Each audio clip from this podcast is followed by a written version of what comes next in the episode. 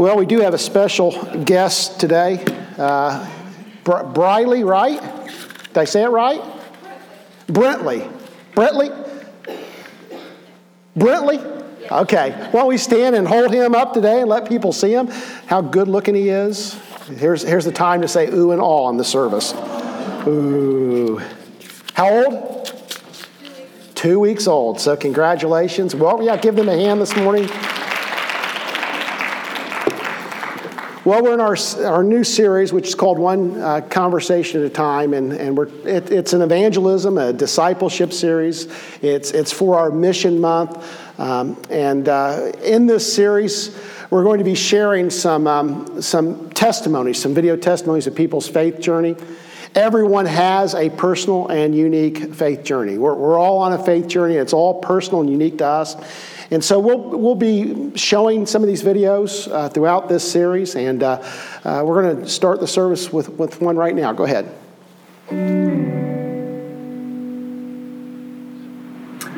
Um, well, I'm going to start when I was a child. Um, uh, when I was eight years old, I experienced um, some uh, sexual abuse. Um, and I have kept that secret to myself um, for years and years until I was 25.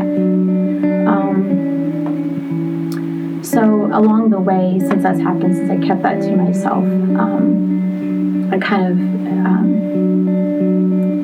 you know, I had gone to church. My, uh, I was sent to church um, when I was very young, um, and then uh, I, shortly after I maybe went for like a couple years, went to Sunday school, and I loved it and everything. And then um, things just started changing in our family, and um, I just everything stopped. Everything going to church. Um, there was just a lot of um, just bad kind of things happening in our family, and I think. Um, um, I just kind of ignored it, kind of stuffed it down, and just said, "Oh well, that's just you know, how things are and just move on. And um, I kind of felt like I grew up very young. Um, so, fast forwarding to um, high school years, um, I dove right into the party life. Um, I everything that you could think of that comes along with the party life. That's all I cared about. Didn't care about myself. Didn't care what I did. Um, it, to the pit of me, I, you know, there is a part of you that does care, but you just kind of turn things off and you just shut things down. And I just kind of did my own thing. Um, later, when I was about 20, um, I just thought, oh, nothing will happen. Who cares if whatever trouble I get into? Um, I got a DUI. Um, I uh, that was a wake up call for me. Um, I at that point started kind of turning around. Um, and just I knew how messed up I made my life, my name, my just everything. Um, I uh, it was at that point that I started wanting to do things and do things right and kind of clean myself up. Um, so I was um, wanting truth, I was seeking truth. Um, I didn't know where to look or how to find it.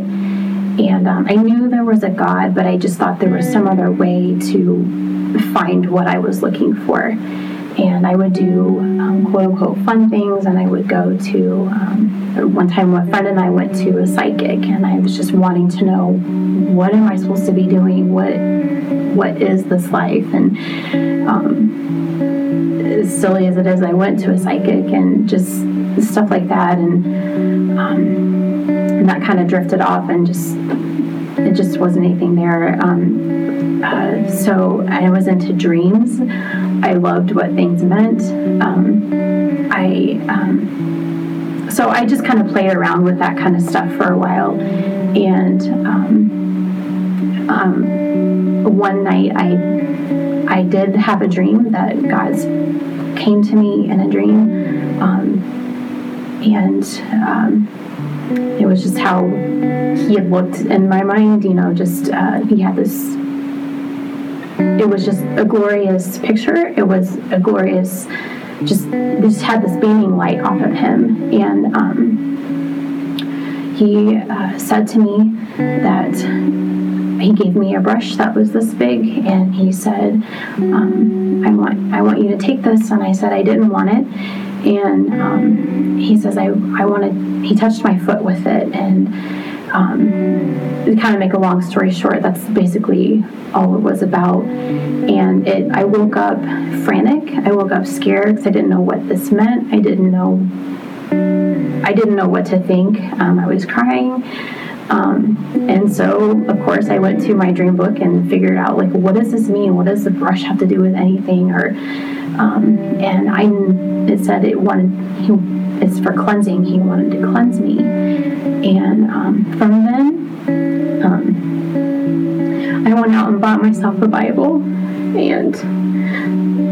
Um, and just soon found out that all the shame and all the um, things that I carried with me that he wanted to take from me. That I didn't have to carry um, any shame anymore. That he knew every step of me. He knew the darkness that I was seeking. He knew um, everything about me. Everything that I was reading in his word um, resonated with, with my heart.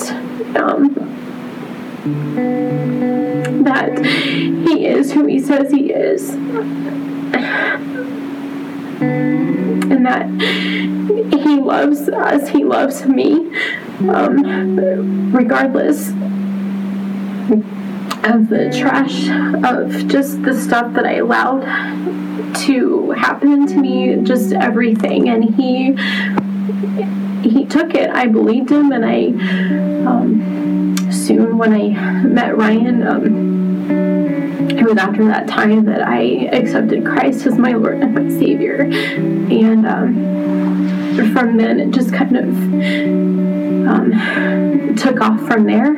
Um, I went on a missions trip, and it was um, ironically it was to a women's shelter that I went to. It was a mother-daughter shelter that I went to, and through that, um, he was building my faith, and he was um, just growing my heart and my love for him and my trust in him and taking every word that he says and holding it. And it's it's our truth. And um, so that grew my heart a lot. And um, um, it's basically uh, I don't know that's basically what my story is that um, that he can take if he can take lives. And i mean we all know that that he can take lives but it, it, was it took me to believe it with all my heart. It took me to literally take what he said in isaiah 61 that um, his beauty to take his beauty for ashes and um, that we can live that way and um, I cried because I knew the love. I felt his love um, through his word.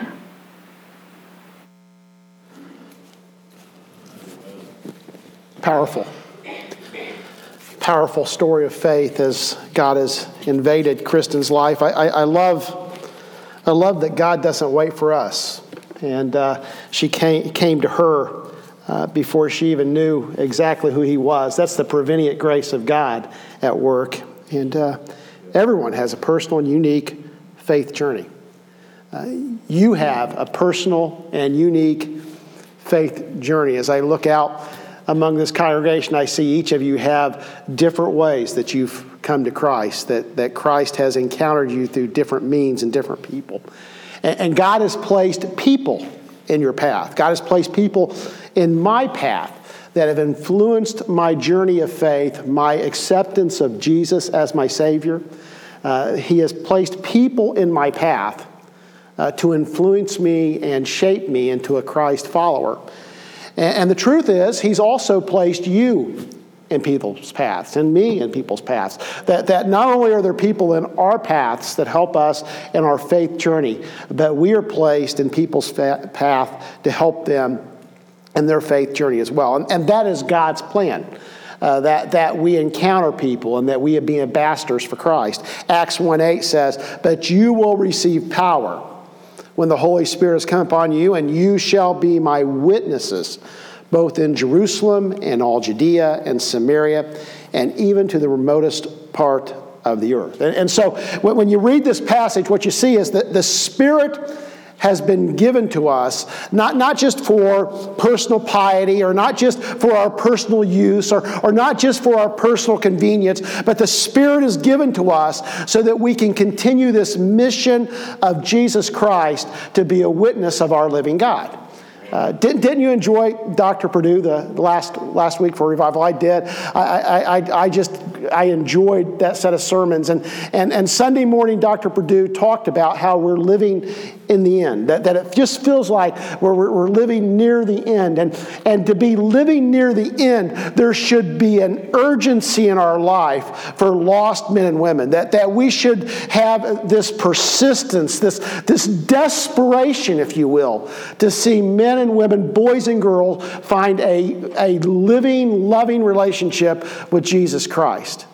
And then, and then Sunday night, and I, I, I, told Dr. Purdue, I said, You're kind of a, a, a Twitter machine. Uh, he uses those little snippets, but I don't believe Dr. Purdue is on Twitter, so you're not going to be able to get him from his Twitter account. But he uses those little phrases, and, and sometimes he says them so quickly that they're hard to get down on paper. I don't know about you, but I try. And he said that, that Christ's mission was others. In other words, Jesus was in the people business. And then he said, and I believe I'm getting this right Christ's mission becomes our mandate. And so we have this obligation. We have this, this mission to continue, this mandate to continue the mission, the goal of Jesus, which was sharing the love of God to other people.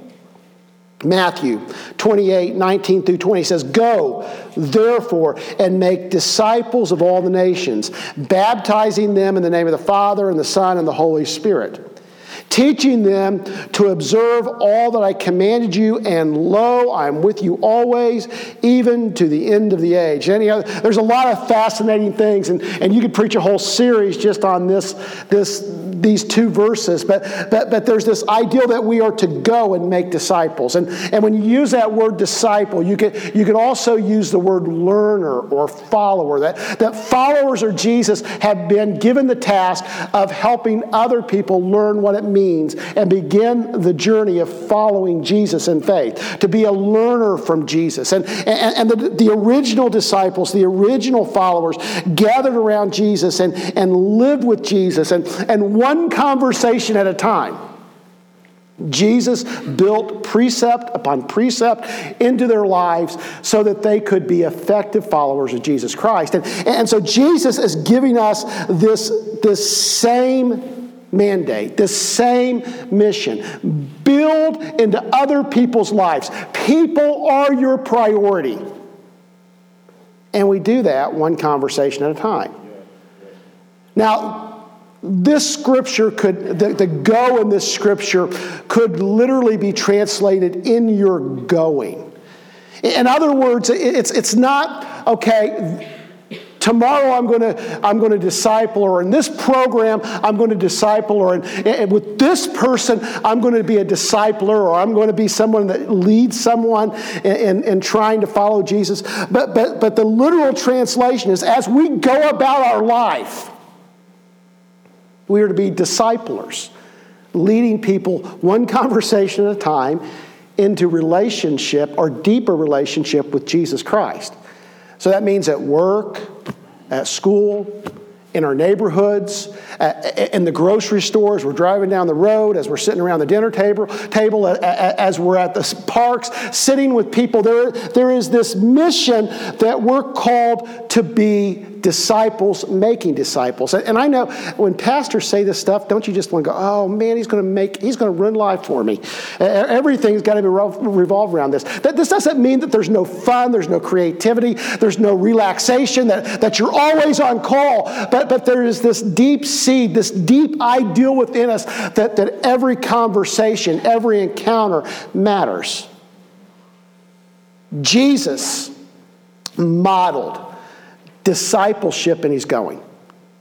And, and oftentimes it was through simple, ordinary conversations. I, I, am, I am always amazed at how Jesus can take the most simple, ordinary thing and turn it into something holy and dynamic and life changing. Jesus saw each person as, a, as unique and approached him or her uniquely. Now, for this series, Next week is Faith Promise. And so uh, we have uh, John Cunningham, which uh, uh Mary Gingrey, where's Mary at?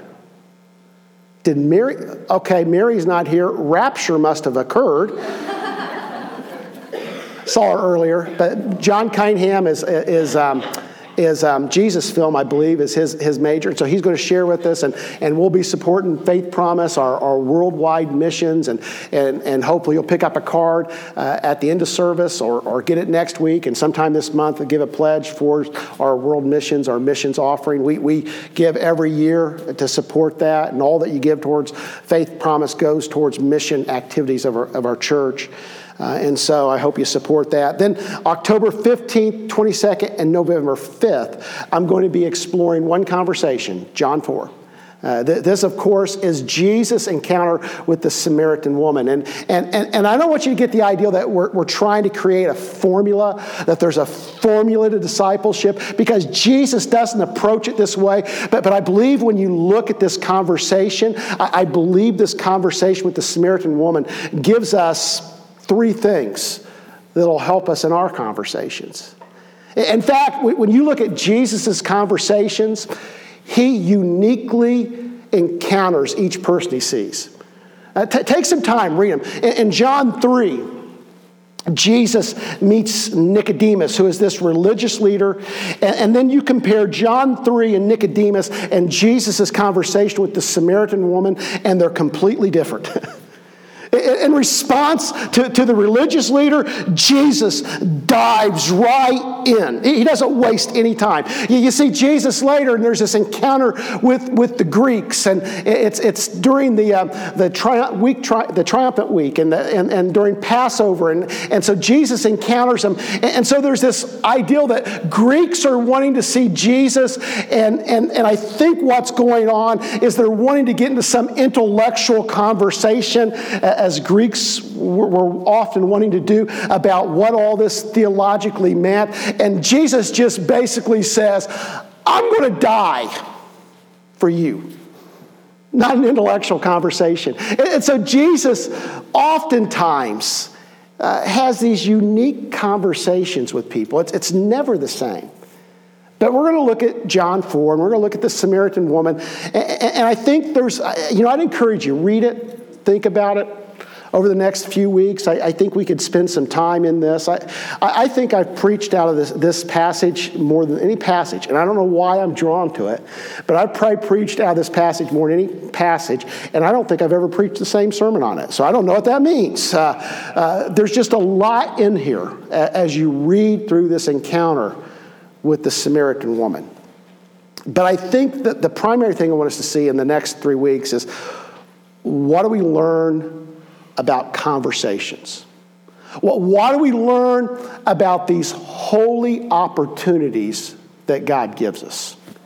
Each of us this week, God will give us holy opportunities to take people deeper into a relationship with Jesus Christ to disciple people, to, to help them learn what it means to be a follower of Jesus Christ. And when I use that language, uh, I understand that, that, that I believe that this converse, these conversations begin before salvation, before conversion. That there's conversations we have with people who are not followers of Jesus Christ, that those conversations help and assist and direct people into a relationship with Jesus Christ. And then there's conversations after people accept Jesus as a Savior that lead them deeper into maturity and sanctification and, and love with Jesus Christ.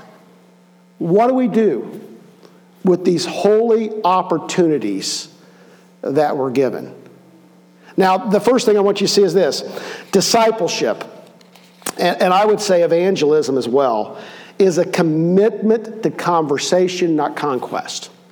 In other words, I think we can get this mindset that people are notches on our belt, that, that, that somehow we, we need to theologically argue people into a relationship with Jesus Christ, and it just doesn't work.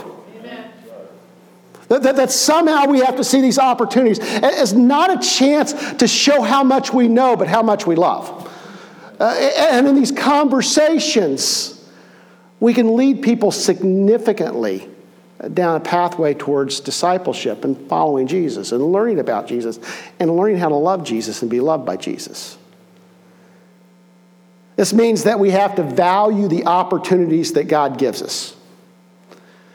What I appreciate about Jesus, and I'm, you know, we're, we're Christ followers, right? We're followers of Jesus Christ.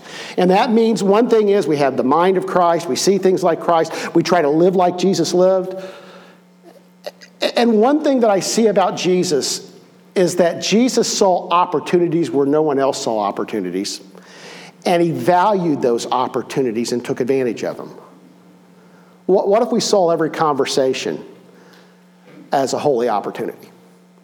What, if this week, when we were engaged with people, if we said, okay, this is an opportunity for God to lead someone somewhere? Why? conversations lead somewhere.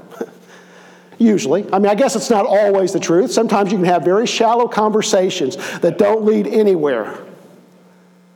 But I believe God intends our conversations to lead somewhere. Now, the truth is, in our culture, most people are not skilled in conversation. If you're skilled in conversation, raise your hand. I'm, I'm curious. Judy, raise your hand. Okay, Chris, yeah. Chris is, I can see that. Uh, Terry Moore is scared, skilled in, in conversation. Ernie McFarland is skilled in conversation. There's a few of us that have conversational skills, but most of us, I would say, we would say, hey, we we're a little bit impaired in taking people into deeper conversations. I'm impaired. Uh, you know, it's not my gift. And, uh, you know, I think it's something that, that God's working on me and, and why he's, he's talking about this with me. Um, and, and matter of fact, when I try to engage people in conversations, most of the time it looks like this. Big gulps, huh? All right. Well, see you later. That's about my skill level, and I don't know about how everybody else feels. Uh, I think God wants us to be better at that. Uh, you know, even introverts can be better con- conservation, conversationalists. Um, yeah, I can't even say it, let alone do it. Uh, conversational skill is built through practice. And, um, and there's some practical ways to improve our conversational skill levels. There's some practical things. And, and so, you know, we'll, we'll, get more theological as we go on, but I'm going to give you just some practical things to think about as we, we think about these holy opportunities, to take advantage of these holy opportunities in the best way possible. The, the first thing is this take time to really listen. I think I've talked about listening as a pastor here, and, and I don't know why. I think it's God working on me.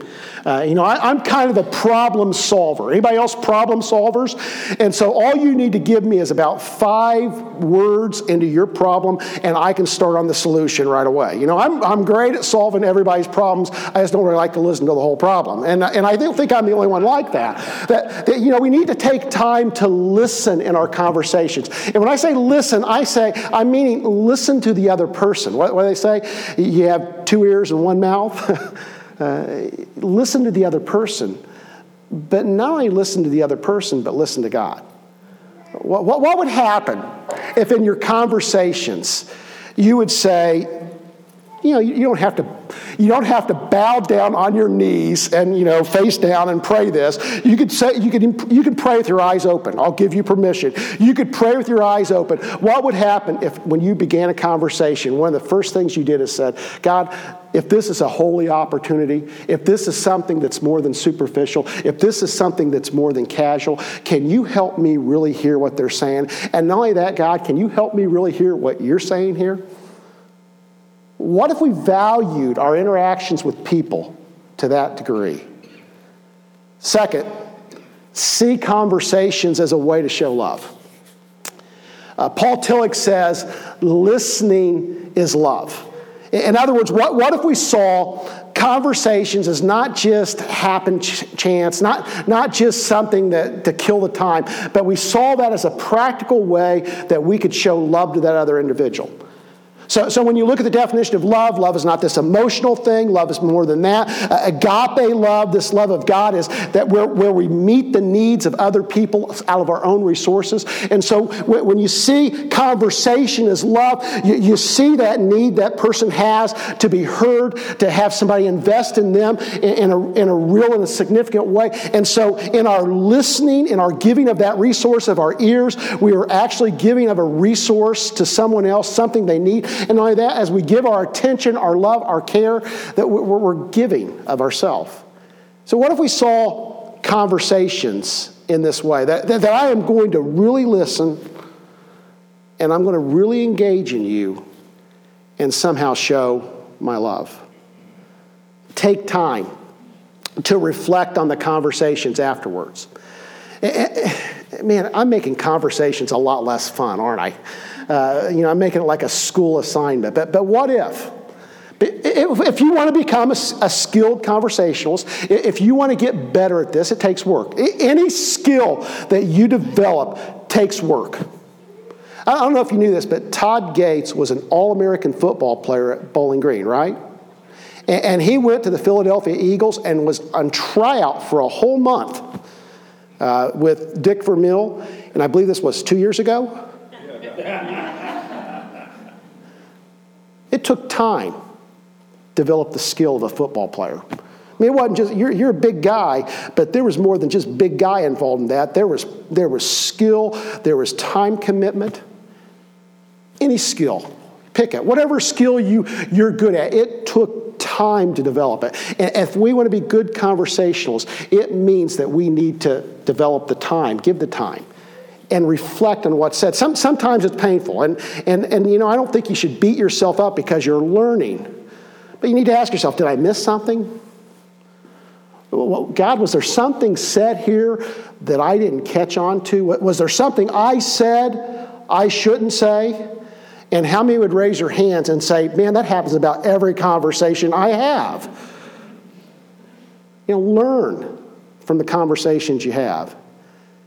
And then spend time with people who are skilled conversationalists. Hang around Ernie. Hang around Judy Toole. H- hang around people that, that know how to have a conversation and watch how they do it. Now, now there's a difference. there's a difference between people who know how to talk and people who know how to have a conversation, right? Terry and I were out this week and we were sitting at a table with a group, and there was somebody that could really talk. But there wasn't a lot of conversation going on in that. It was just, you know, monologue. And so, good conversationalist, the, the mark of a good conversationalist, in, in my opinion, is you find yourself sharing far more than you thought you ever would. Anybody ever been around somebody like that? And the next thing you know, you're sharing everything. And it's like, how did they get me to say that? So, hang around people that, that know how to really engage people.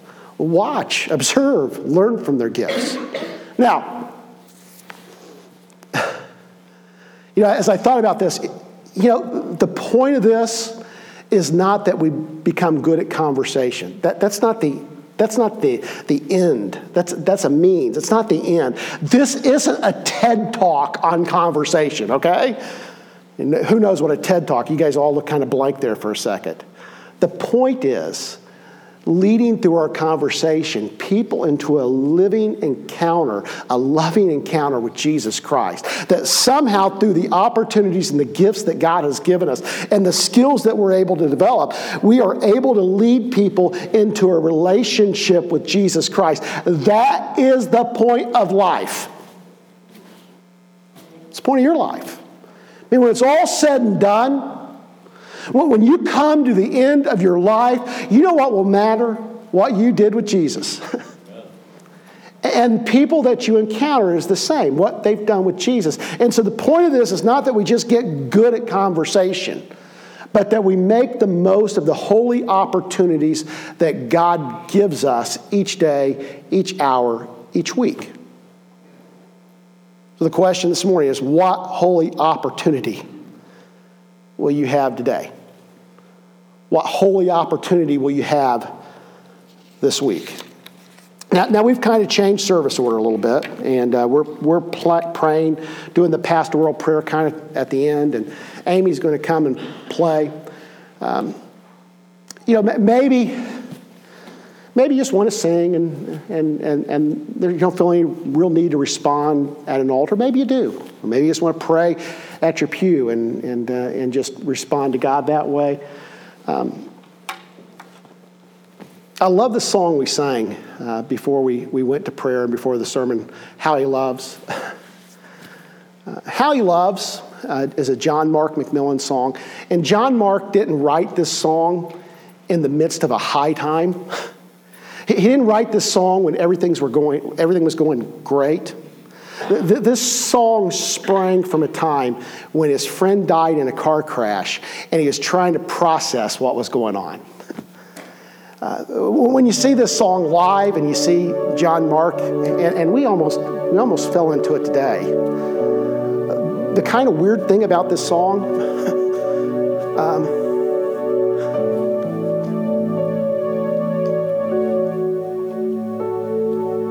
when it's really sung, it's not like one of those high church, real great melody songs. I've seen this song sang in a shout. Passion. How he loves. And I've seen, particularly younger generations, gathered at concerts singing this, where there's not a lot of melody, but there's a lot of passion. This is a passion song because this is a song where we find ourselves in the midst of trials, in the midst of circumstances that we don't understand, and this overwhelming nature of the love of God just falls on us. Truth is, we've been in one of those seasons in our church. Just, just seems like it's one of those seasons of bad things. Psalm 23. David, you know, the Lord is my shepherd. He says, Your mercy and your love pursues me. You ever stop and think about that? God's love and God's mercy chasing after us. And I think there comes points in our life where there's just no more going to do. We're just done. And I think the image of this song and the image of the psalm is in those desperate moments when we don't know where else to go and don't know where to turn and, and, and we just fall on our knees. It's the mercy and the love of God that just falls all over us. Some of you are there this morning that, that you need to just passionately express this love of God. Maybe you need to meet him with an altar. Maybe you need to talk about conversations. I don't know. But this is response time. God is here. God is here. And God demands, deserves, that's probably a better word. God deserves a response. Praise, prayer is a response.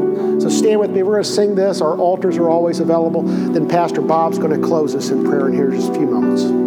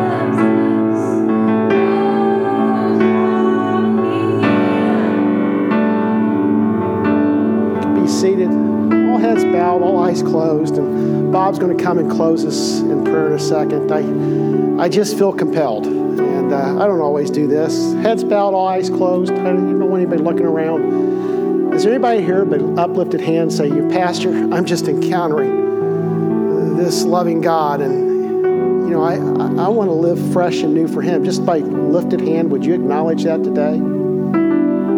I see those hands. Put them down. Bob, pray for those as well.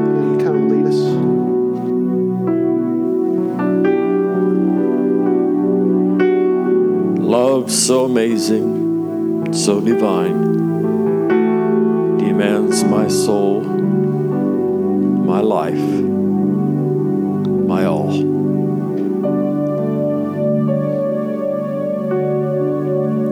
Paul tells us, in view of all that you've done for us, the only reasonable response is to offer ourselves as a living sacrifice, saying, Take us Use us, Lord, as you will.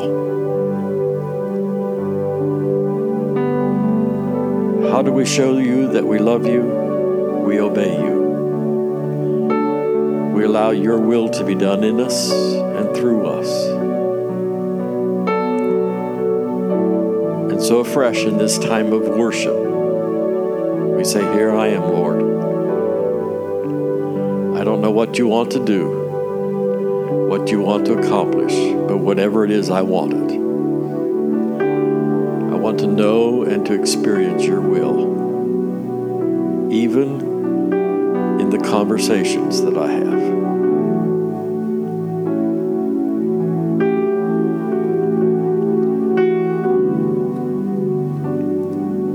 Sometimes we just don't realize how important words are. Important a smile is.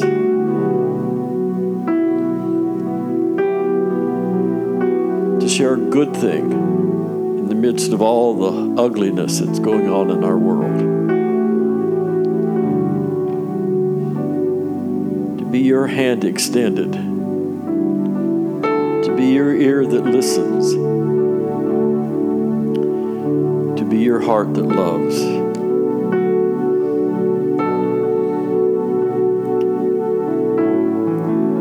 Father, we come to you knowing that what we have to say isn't worth anything if you're not behind it. So we pray that whatever these conversation times may be this week and in the days that are ahead, you'll go before and prepare that person and you help us to be sensitive to what you're doing because that's the most important thing that we can be part of. We spend so much time asking you to bless what we're doing, but Lord, we need to bless what you're doing.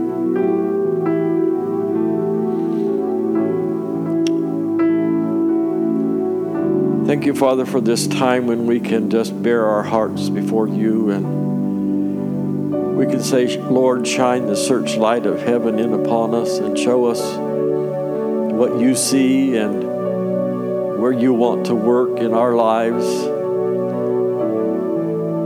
where we need to allow you to change us so that we can be all that you would have us to be. Father, we pray for these whose need and desire was expressed with the uplifted hand. You know them.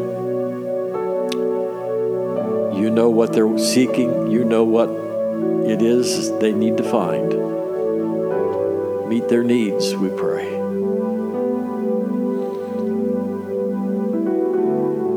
Lord, we we spend a lot of time praying for those who are in physical needs, and we know that you hear and answer prayer and that you are concerned too. So we lift them to you, and Lord, some that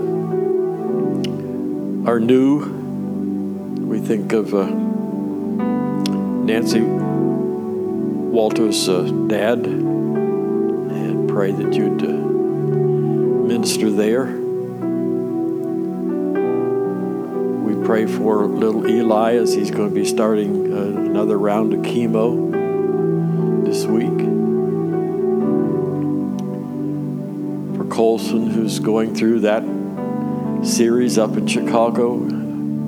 Somehow, we know that you can be here with us and there in that room. And may they sense your presence.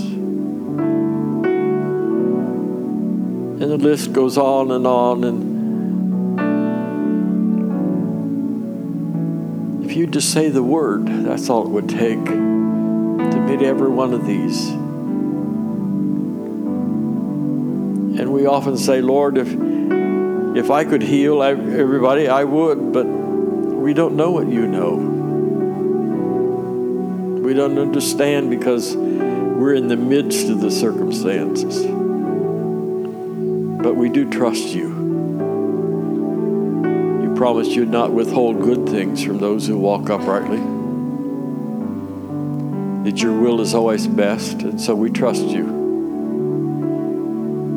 just are engulfed in your love when we can't see, when we don't understand, when our hearts cry out, Why? Why, Father? And then you surround us with your arms. You breathe peace to our troubled hearts.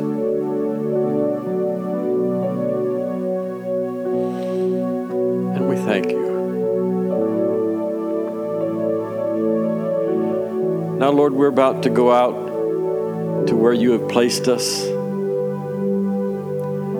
to meet people that we meet a lot